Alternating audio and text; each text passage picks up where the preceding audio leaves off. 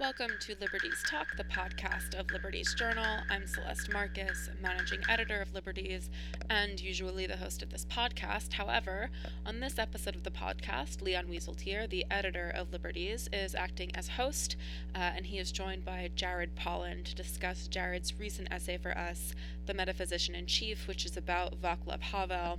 Havel was a dissident, a public intellectual, and a playwright uh, in the Czech Republic, and he became president of the Czech Republic in 1989 after the fall of communism. And Leon and Jared use Havel as a kind of case study to consider whether or not an intellectual can ever responsibly assume political leadership. Hello, everybody. This is Leon Wieseltier.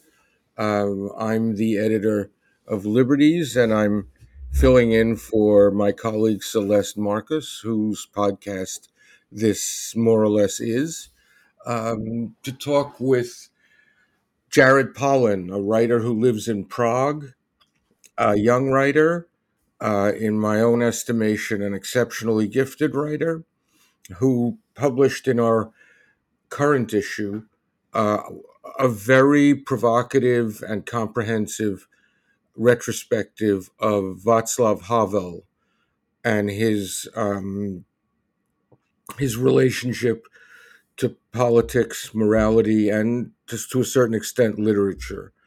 Uh, and it's a piece as w- w- w- that has many repercussions for things that are happening today at last. Hi, Jared. Hi, Leon. Thank you for having me on the program. It's a great pleasure. It's um, it's a perfect day to do this, to, to have this discussion, because it's the morning after the speech to Congress that was the most memorable speech given to Congress since Václav Havel's speech.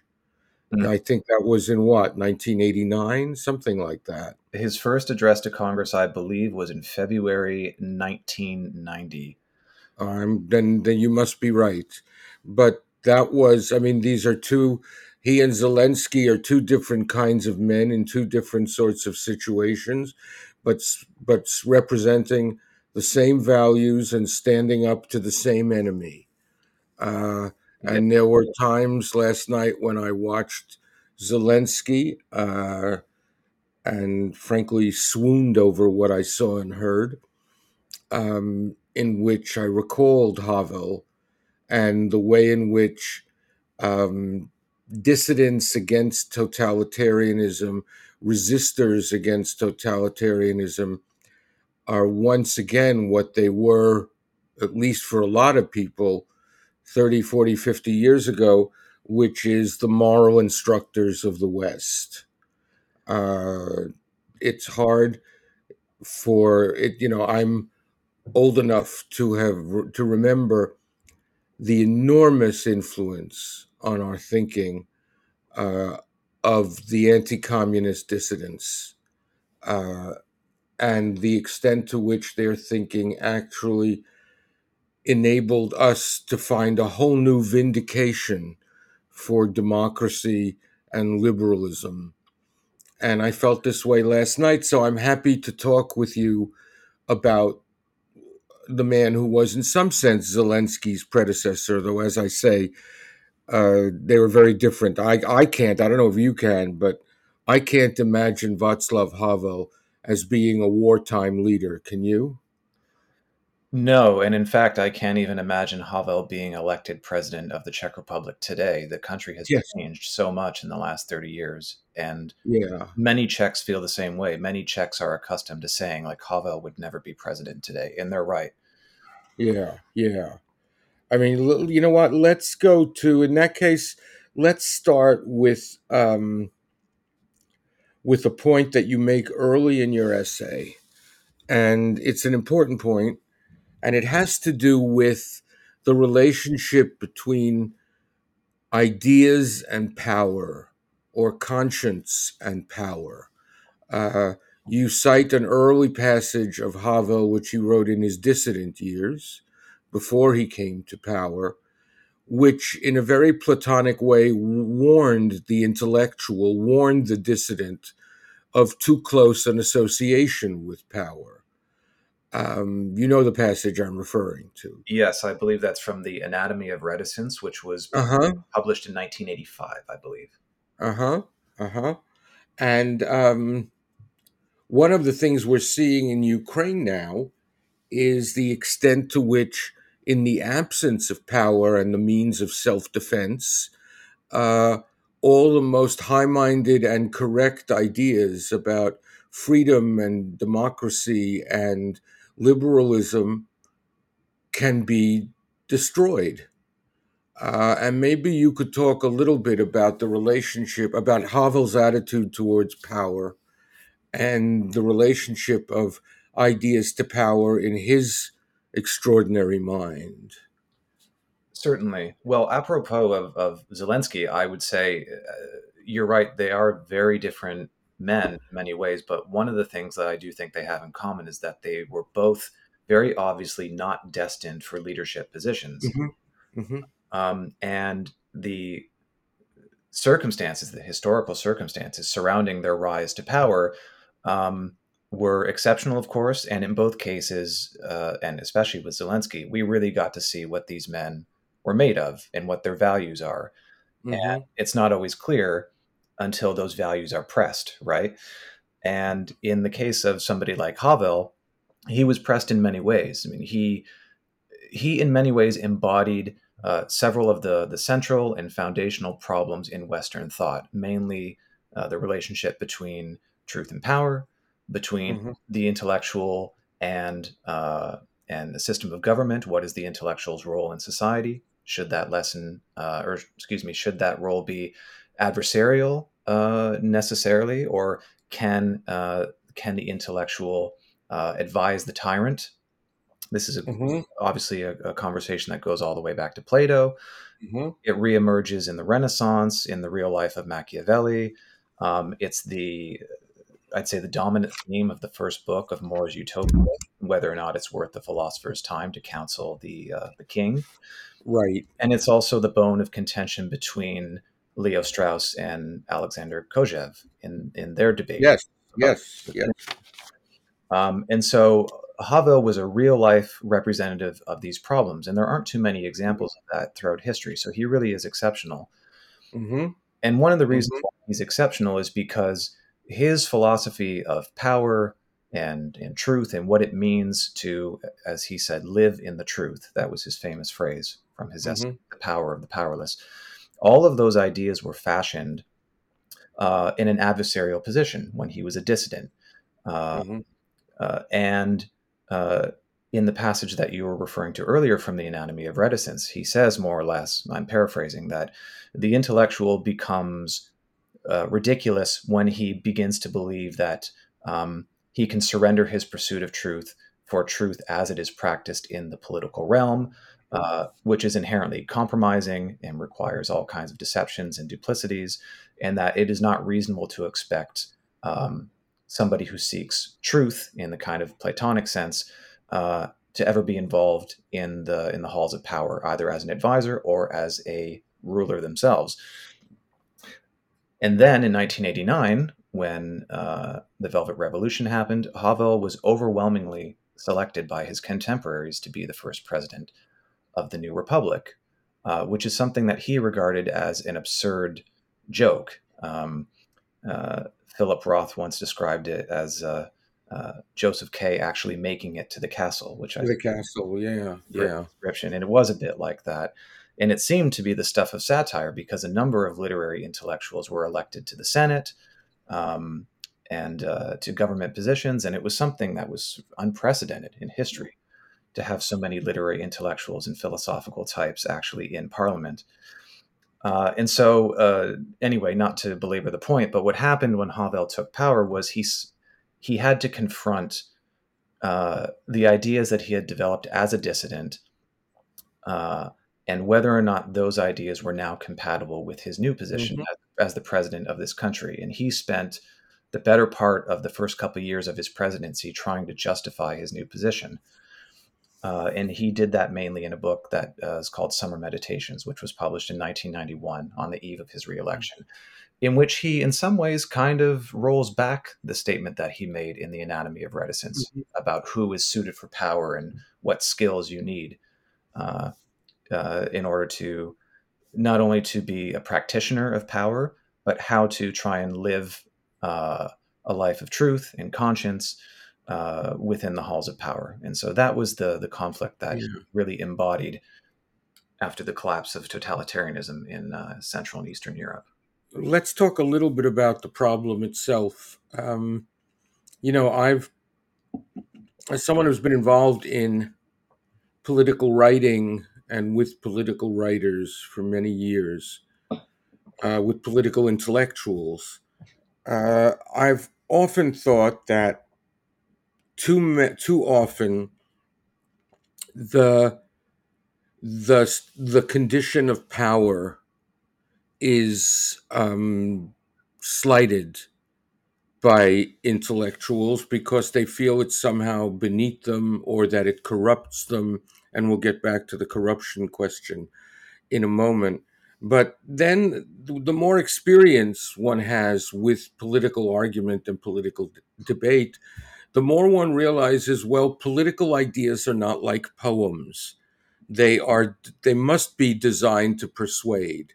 Mm-hmm. And a political idea w- whereas it may not be a concrete 5 point or 10 point program is nonetheless it has to be a kind of program because why would one hold an idea of what is a better life for one's fellow citizens uh, and an idea of what sort of uh, state our society should bring into being, why would one hold such an idea if one didn't actually want to see it realized? Uh, and um, so there is some way in which the um, the idea that there's something precious, at least for me, about the notion that one could hold political ideas, but God forbid that they be contaminated by either an aspiration to power or by an experience of power. Um, I mean, all political ideas, all political philosophies at some point are also practical thoughts, don't you? I mean, that that's the conclusion that I've come to. Uh, yeah, well, I, I agree uh, with with Kojève that the philosopher cannot steer clear of history. Um, uh, in a Hegelian sense, you have to steer into history. Philosophy is the realization of history. I mean, if you want to get very uh, if you want to get that way, yeah, yeah, want to get very high minded about this, you have, yeah. the philosopher although he has a duty to the truth and not to say public opinion or or doxa. Um, uh, the, the, intellectual has a responsibility uh, to the society and to the system of government uh, that that society is organized around. In order for these these truths to emerge through the society you have to work through uh, the system itself. You can't hope to be yeah. uh, to be uh, sort of sealed off or hermetic from it. And totalitarianism made this inevitable. I mean, one of the things that I say in my piece is that uh, in seeking to abolish uh, not only private life but the privacy of the mind, totalitarianism makes an apolitical life impossible. However much you might try. Right. Right, that was exactly right. And it's useful that you bring up totalitarianism because for Havel and his comrades, uh, and I, in other countries as well, um, there's no question that the cautionary example of the intellectual po- in politics in power, uh, and it should be the cautionary example for all of us of the intellectual in power was Lenin. Uh, Lenin was a genuinely brilliant intellectual, a brilliant writer. Um, who turned out to have meant every word he wrote uh, in terms of what he wanted to actually bring into being. Uh, and the experience of Leninism and the consequences of Leninism, one can understand why they might leave one with a certain uh, wariness, more generally, of ideas in politics, uh, and leave one with a more toasty and less challenging feeling for the intellectual of um, staying out of politics and away from power. Uh, but as you say, Havel himself arrived at a different conclusion. Yeah, well, Lenin is really the archetype of the the intellectual who sought and attained power in in the modern era, and uh, as you said, really meant every word he said and tried uh, tirelessly to hammer reality into shape, tried to make mm-hmm. re- reality fit the ambitions of the mind. Yeah, his theories were blueprints. And, you know, Lenin, of course, there's a, a direct connection between, say, Lenin and Plato and the idea of uh, it being the responsibility yeah. of an intellectual vanguard to organize society for everybody else. Right. but it's not only that, it, it goes to this idea of, you know, what is our conception of the state? What is the state's responsibility? Mm-hmm. Is it the job of the state simply to be a kind of um, administrative entity that should protect property rights and secure uh, secure safety and, and protect people, um, and then that's about it? Or is it the job of the state to legislate reason, to be a kind of brain for the society? Right, to educate the population, right? Right. Yeah. Um, and that the idea that this, yeah, the state is a kind of brain and it sort of legislates reason out into the society, and the society is raised up by the um, by the uh, the intellectual responsibilities of of leaders, and that's a very different way of thinking about politics. Certainly in the United States, where uh, people not only have an inherent distrust of government, but people's view of government and uh, the government itself has always been relentlessly anti-intellectual. Uh, the number of that's certainly true, though. We are learning, at least from uh, the radical right, that whereas they have an insane distrust of government, they also have an insane confidence in the presence of loony ideas in government. Um, yeah, indeed, and you can count probably on one hand the number of true intellectuals that have ever been president. You know, the some of the oh, that's certainly true. Yes, uh, and um, but that's know, certainly true. But but apropos of that, you know, so I think Havel understood that uh, he understood the risk. He was very skeptical of what Karl Popper called holistic social engineering, mm-hmm. the idea of using human beings in a kind of experimental manner, uh, like laboratory rats. And um, Havel understood that uh, his ambitions for what he called a kind of metaphysical order or a higher order um, to which we have to connect ourselves. Um, uh, that had potentially very dangerous implications for the role mm-hmm. of the state. Mm-hmm. Is it really the state's responsibility to legislate, you know, metaphysical truths? Uh, right. And we've seen, you know, what can happen as a result of that. And so, uh, what Havel was trying to to work towards, I think, was more of a, a collective, majoritarian um, uh, raising of the society's consciousness um, that would eventually uh, manifest itself in its institutions. I think Havel believed that good people made good institutions and not the other way mm-hmm. around, mm-hmm. which was mm-hmm. not the case for somebody like Lenin. Yeah, yes, that's right. That's right. And the irony, of course, was that um, Havel's own, in the case of Havel, his own greatest talents obviously lay not in the sphere of governance or politics, but in the sphere of thought and culture and um, what shall we call it? We'll call it democratic pedagogy, if you want. Mm-hmm. Uh, uh, yeah, I think I think that the um, if you know we are now in our debate here and in Europe, I mean in the states and also in Europe, there is uh, a kind of contest taking place between the, between let's call it between technocracy and um, and philosophical government. Um, you see this, you know, the only the only options on offer seem to be um, technocracy, people, you know, a managerial bureaucratic class, uh, so you can call it a deep state, which is you know, the curse, the, the pejorative way of discussing it. Um, on the one hand, and then there is the idea that government should actually every day embody certain values and affirm them and vindicate them and teach them to the public. And what matters is that the president have the right ideology and never mind questions of of of, of competence. Uh, well, it, yeah, yeah, and the question, of course, being can the can the state hold up um, even under the presence of, of an executive who doesn't necessarily share those those values? That's um, right. That's yeah. right.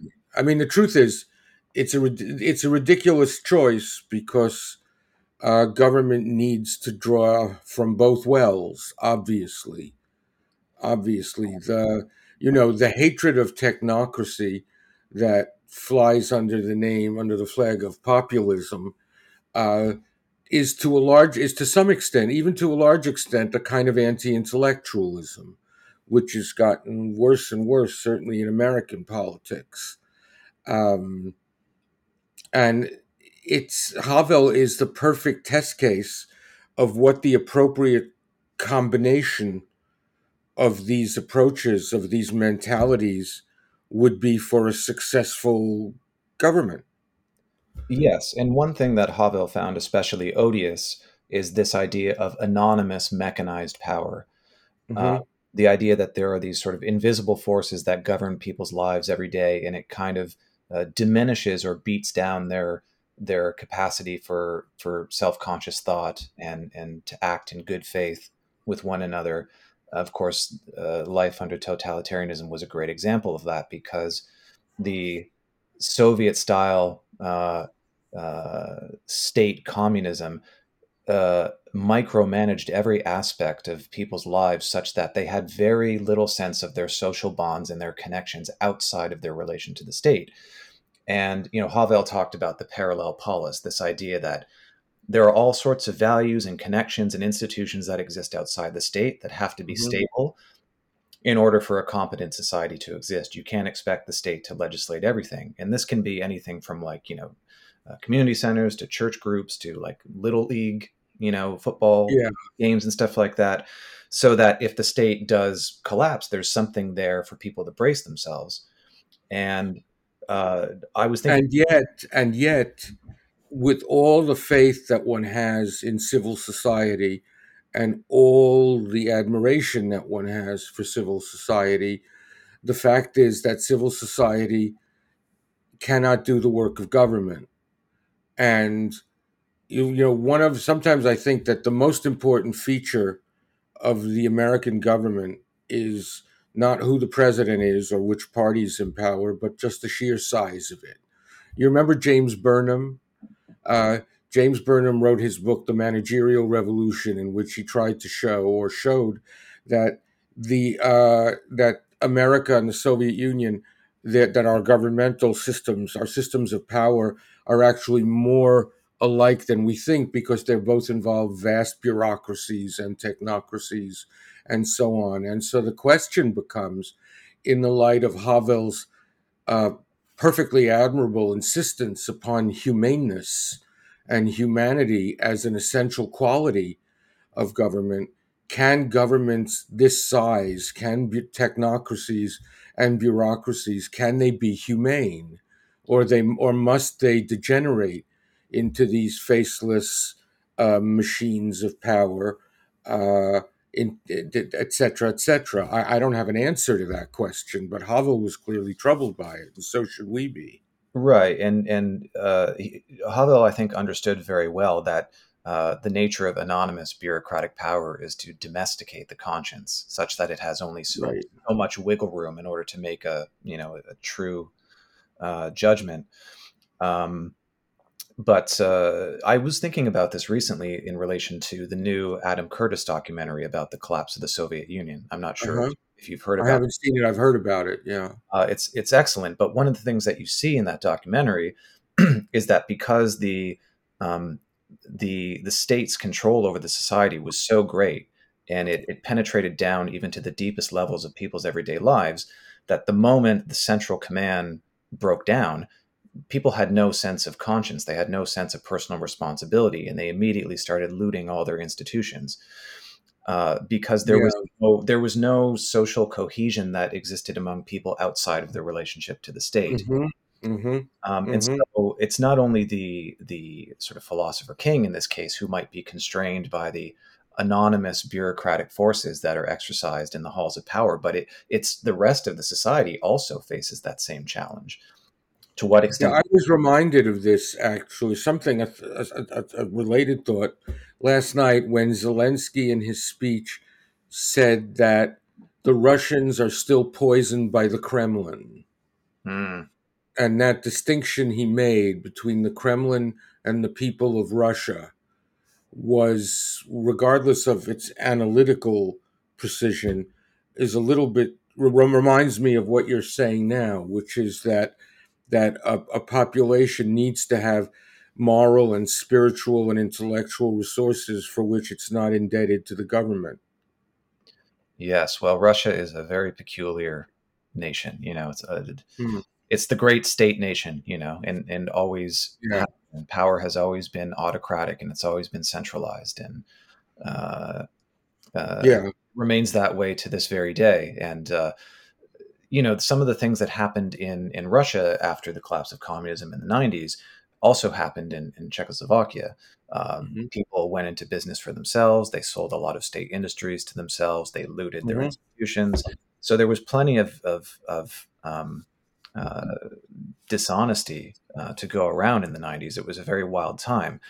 But uh, Havel, I think, was uh, uh, an inspiring and a soothing presence at that time because so few uh, leaders that emerged in the post communist landscape in Central and Eastern Europe had anything even remotely resembling the level of integrity and conscience that he had. Yeah. yeah. And I, you know, it might, this might be a little, um, I don't know, sort of reading history backwards. Uh, but I think one of the reasons why the Czech Republic has fared uh, quite well in the post communist world and has done considerably better than a lot of the other post communist countries is because Havel was at the helm, so to mm-hmm. speak, in those early years in the 90s. Uh, and- There's no question that Havel was the rare political leader who owed his charisma to his conscience.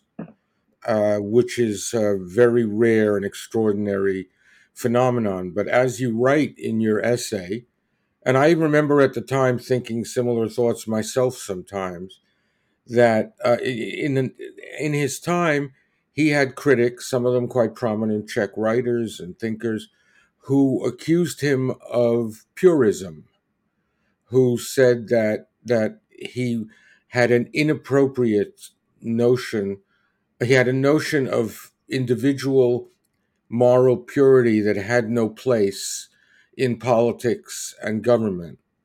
Um, and two especially poignant critics were were uh, Joseph Brodsky, uh, who yeah. was who was much more constructive in his criticism than say he was than Kundera. Yeah, Kundera was very sort of nasty and cold about it.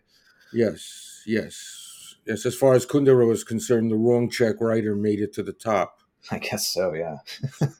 Um, but yes, yes, there were, and you know, in a way, these people in this debate they were dealing with the sort of questions that Niebuhr and Trilling and Berlin and an earlier generation had dealt with in the discussion of what came to be known as moral realism. Hmm. Uh, Niebuhr is a especially powerful instance of someone who obviously believed in the in the centrality of the spirit and in the integrity of the spirit, but had a very very lively understanding not only of the needs of power but of the potential of power to do good. Uh, and these were questions that Havel and Joseph and Brodsky and Kundera were. These were the questions they were debating.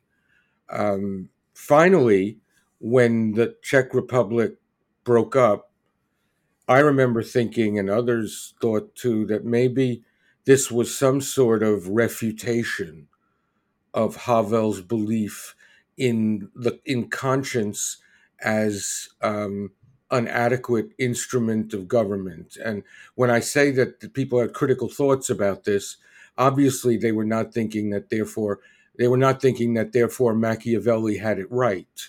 Mm. Uh, I want to read a passage from a, a, really magnificent passage from your piece so that we can discuss it.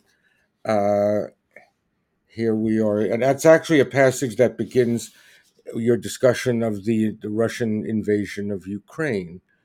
Uh, so, okay, very few people anticipated that a crabbed and revanchist Russia could once again come under the rule of one man, rebuild a pact in its sphere of influence, and strike out against the West.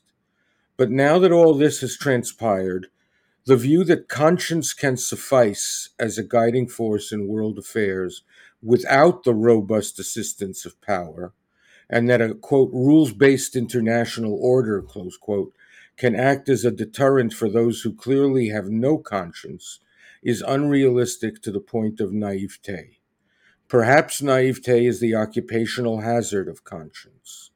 In any event, the campaign for an increased role for conscience is certainly necessary, but it is dangerous to believe that it is sufficient. I must tell you, there's a lot of wisdom in that passage. I congratulate you on it. Oh, uh, um, well, I, I, it's true. I mean, if you if you're faced with a situation where um, uh, there is a uh, palpable lack of conscience in some kind of institutional framework or in some kind of international um, uh, conflict like the kind that we're seeing in the moment in Ukraine. I mean, what what do you do with people? Can you persuade them to have more conscience?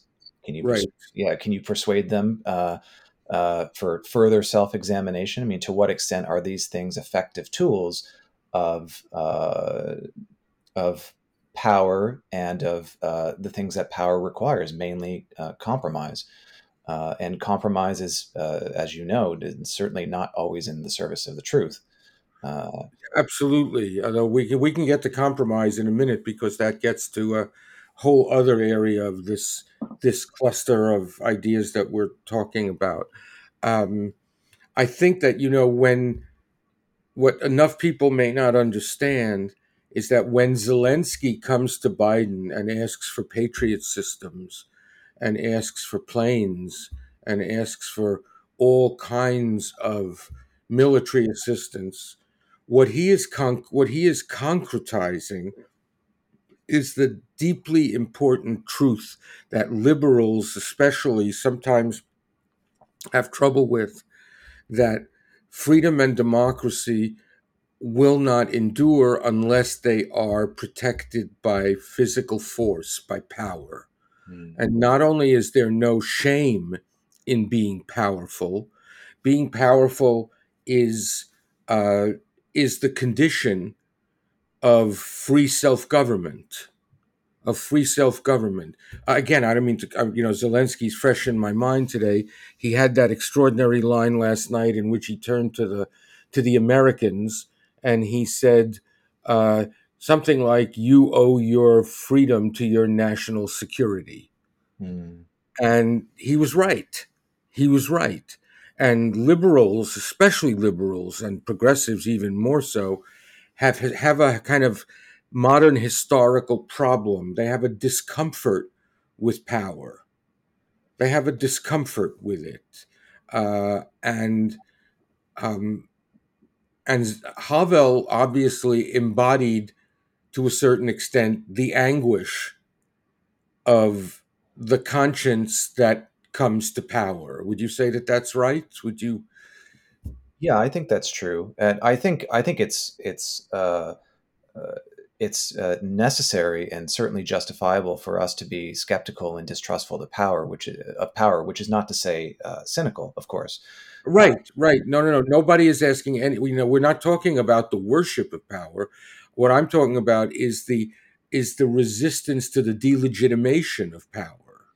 Right, and I I think that uh, that uh, you know you you were correct when you you once spoke to me when we were developing this this piece together that uh, one cannot hope to uh, establish justice uh, without power, however skeptical or distrustful we might be of it, we must recognize it as a necessary instrument for establishing justice and peace and safety and security and yes, all yes, of, all of the things that we freely and, and complacently enjoy while simultaneously being very cynical about the nature of power. Well, and one could even go further and add to that, to add to what you just said, that, comma, despite the crimes and the abuses that power has committed. Mm-hmm. Uh, you know, it's um, we're now about to celebrate, if that's the word, uh, the 20th anniversary of the Iraq War, that's which right. um, is the gift that keeps on giving, or more correctly, the gift that keeps on inhibiting. Mm-hmm. Uh, let's agree, for the sake of argument, that the Iraq War was a mistake. Uh, I supported it when I believed that that um, Saddam had weapons of mass destruction. In the instant I was convinced that this was all a big stupid bluff on his part, I, I retracted my support. Uh, that, but I, I say that only so nobody jumps all over me again about this. Mm-hmm. Um, but uh, even if the Iraq War was a mistake, uh, history there is no timeout in history, and things move on and if and if the, the legacy of the Iraq War is to permanently spook the United States about the projection, as they say, of American power abroad, then we are making a great gift to China uh, and making a great gift to Russia uh, and so on. Now, I don't think we're making a great gift to Russia because, in fact, I'm actually very um, admiringly surprised by the robustness of the Biden administration's um,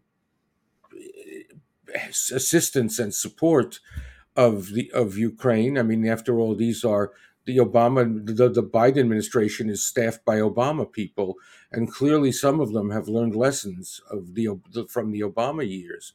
But the real the issue still remains for Democrats. What will their attitude to power be? Is power a liability, a cause for shame, uh, something that should make conscience intrinsically uneasy? Or does it matter, or do we judge power only on the basis of how it is used? And do we recognize it as a condition of the positive values that we espouse? Well, Sorry, I went too long. No, no, that's good. I'm just thinking about what you said. I'm not sure if I have a good answer to that, and I don't know if any of us do. But I think um, uh, re- regarding what you were saying earlier about Havel's charisma coming from his conscience, I mean, that was definitely not one of the things that Max Weber listed in his. Uh, that's correct. In, in, his list of like where where people draw their power and their influence from, conscience was not one of them. That's a very good point. That's right. Um, so, to the extent that um, that power itself is an expression of, of our better angels. Um, I would say in in Havel's case, he he came to power through truly extraordinary historical circumstances, and I don't think that that could ever be uh, repeated. Uh, as mm. I, as I said at the beginning of the conversation, most Czechs readily acknowledge that Havel would be unelectable today, and probably yeah. with with good reason as far as they are concerned. Um, so. Yeah uh, sometimes the circumstances elevate one to to power. I mean, Mandela is also another example of somebody like that. Right. Um, right. And right. they are they are in some ways anomalies, and to the extent that they are anomalies, they reveal what is possible um, uh, when someone like that uh, finds himself in a position of power. And they're good case studies for the the strictures and the the limitations of uh, uh one's ability to act according to one's conscience when one finds oneself in the in the seat. Uh, yes. Yeah. Yes, I remember in the 2008 presidential Democratic presidential primary, there was a dust up between Obama and Clinton that remains interesting, and it had to do with the proper attribution of of the credit for the civil rights legislation of 1965. And Hillary Clinton had remarked, I think it was in a debate, that uh, that this was the achievement of Lyndon Johnson. Hmm. And everybody jumped all over her because uh, they insisted that the credit goes to Dr. King. And it was quite obvious, even at that moment, that the true answer is that it goes to both of them. King being the Havel like figure in in this scenario in modern American history, who really did manage to effect change by the charisma of his conscience. Uh, he he preached after all nonviolence and practiced it, and yet Clinton was right that all of the moralism and all of the loftiness and all of the passion that and all of the truth that King brought to his campaign for civil rights would in the end not have made a difference if a skilled legislator president had not figured out a way to get this stuff put into law. Right. Well, what I would say about that is uh, it would be the the the goal if if you know if you're somebody like Dr. King, the goal is to create the conditions such that uh, uh, uh, a president who is naturally risk averse to something like uh, the civil rights legislation would find himself in a position that he could not refuse it any longer. That's he would right. ab- he would absolutely have to because the risks of not doing it were simply too high, and all of that heavy lifting has to be done in advance before the bill can be signed into law. Of course, you do need someone to put the signature on the piece of paper and make it into law, but that person to persuade to persuade at least fifty-one senators. And to and of course to persuade his colleagues but the you have to that person has to feel like the uh, uh, the risk of not doing it is simply too high. Um, and I think that that was the yes. case for I think that was the case for Johnson as well. I think Johnson felt like he had no choice at that point. Yes I'm sure Johnson being you're certainly right he was such a profoundly political animal that his motivation must have also been political and yet this is a man who was from Texas uh, and a man of his generation who, shall we say, was it wasn't obvious that Lyndon Johnson was put on this planet to bring about a civil rights revolution. Mm-hmm. Um, but again, I guess you know there is no way to do it without both the treble and the bass, right? I mean, there there, there is there is no way to get it done. Um, yeah, I think it's also a question of of what is the more constructive role um, of of the intellectual in the society? Is it to dwell mm-hmm. in, in, what Hegel called the labor of the negative? Is it the job of the intellectual to be adversarial and to be a critic and to sort of poke and prod those in power to to make uh, these types of decisions? Um, and historically, have the have the greatest contributions that intellectuals made to their society been outside mm-hmm. of power? I would argue that that they have indeed. Um, yes. um, but there are times at which they at which they align, but the times at which they align are visibly fraught with with tension and contradictions. Yes. And, and Havel was yes. a, a supreme example of that. Yes, yes. I mean, you know, we have we have turned almost into liturgy the phrase "telling truth to power," mm-hmm. and generally, I, it's easy to understand why but there are cases when the president wants to do the right thing. And the idea that the role of the intellectual is always to be critical is a contentless idea. One mm-hmm. has to ask with regard to what if one is politically serious, I think. I mean, if one is a political philosopher who simply wants to leave behind a system of ideas, that's fine. But if one if one believes, as we were saying early in this conversation, that political ideas, unlike other ideas, have of necessity to have a practical implication or dimension, then whether or not one should tell sometimes telling truth to power means supporting what what power proposes to do. For example, I didn't see anybody worrying about people telling truth to power when Biden pulled us out of Afghanistan, right? Everybody thought that was the right thing to do, and uh, and they supported it. And that doesn't mean that they were co-opted as intellectuals or that they were corrupted necessarily, but uh, again, it's part of this this old idea that we have, this Pollyannish, unrealistic notion that for all its for all the dangers of its abuse, there is something intrinsically evil about power and its possession. And uh, the people who fought World War II knew better. Uh, I used to think that there were two paradigms in American politics in my lifetime. There were the there was the post-war paradigm and the post-Vietnam paradigm. And if you told me about a, an individual, nothing more than he has the post-war paradigm or, or that he has the post-Vietnam paradigm, I could probably generate each of their worldviews in their entirety just from that. And now we have the post-Iraq paradigm, which makes post Vietnam look like a blip. It actually was a blip. It lasted all five years. Reagan was elected five years after the war. Mm-hmm. Um, but the issue of the question of how liberals uh, and progressives are going to feel about power, I think, is going to, in large measure, determine the domestic dimensions of the next of the coming rivalry with China, for example. Mm. Because if we are not going to be comfortable with the magnitude of our power, uh, God knows our adversary certainly is.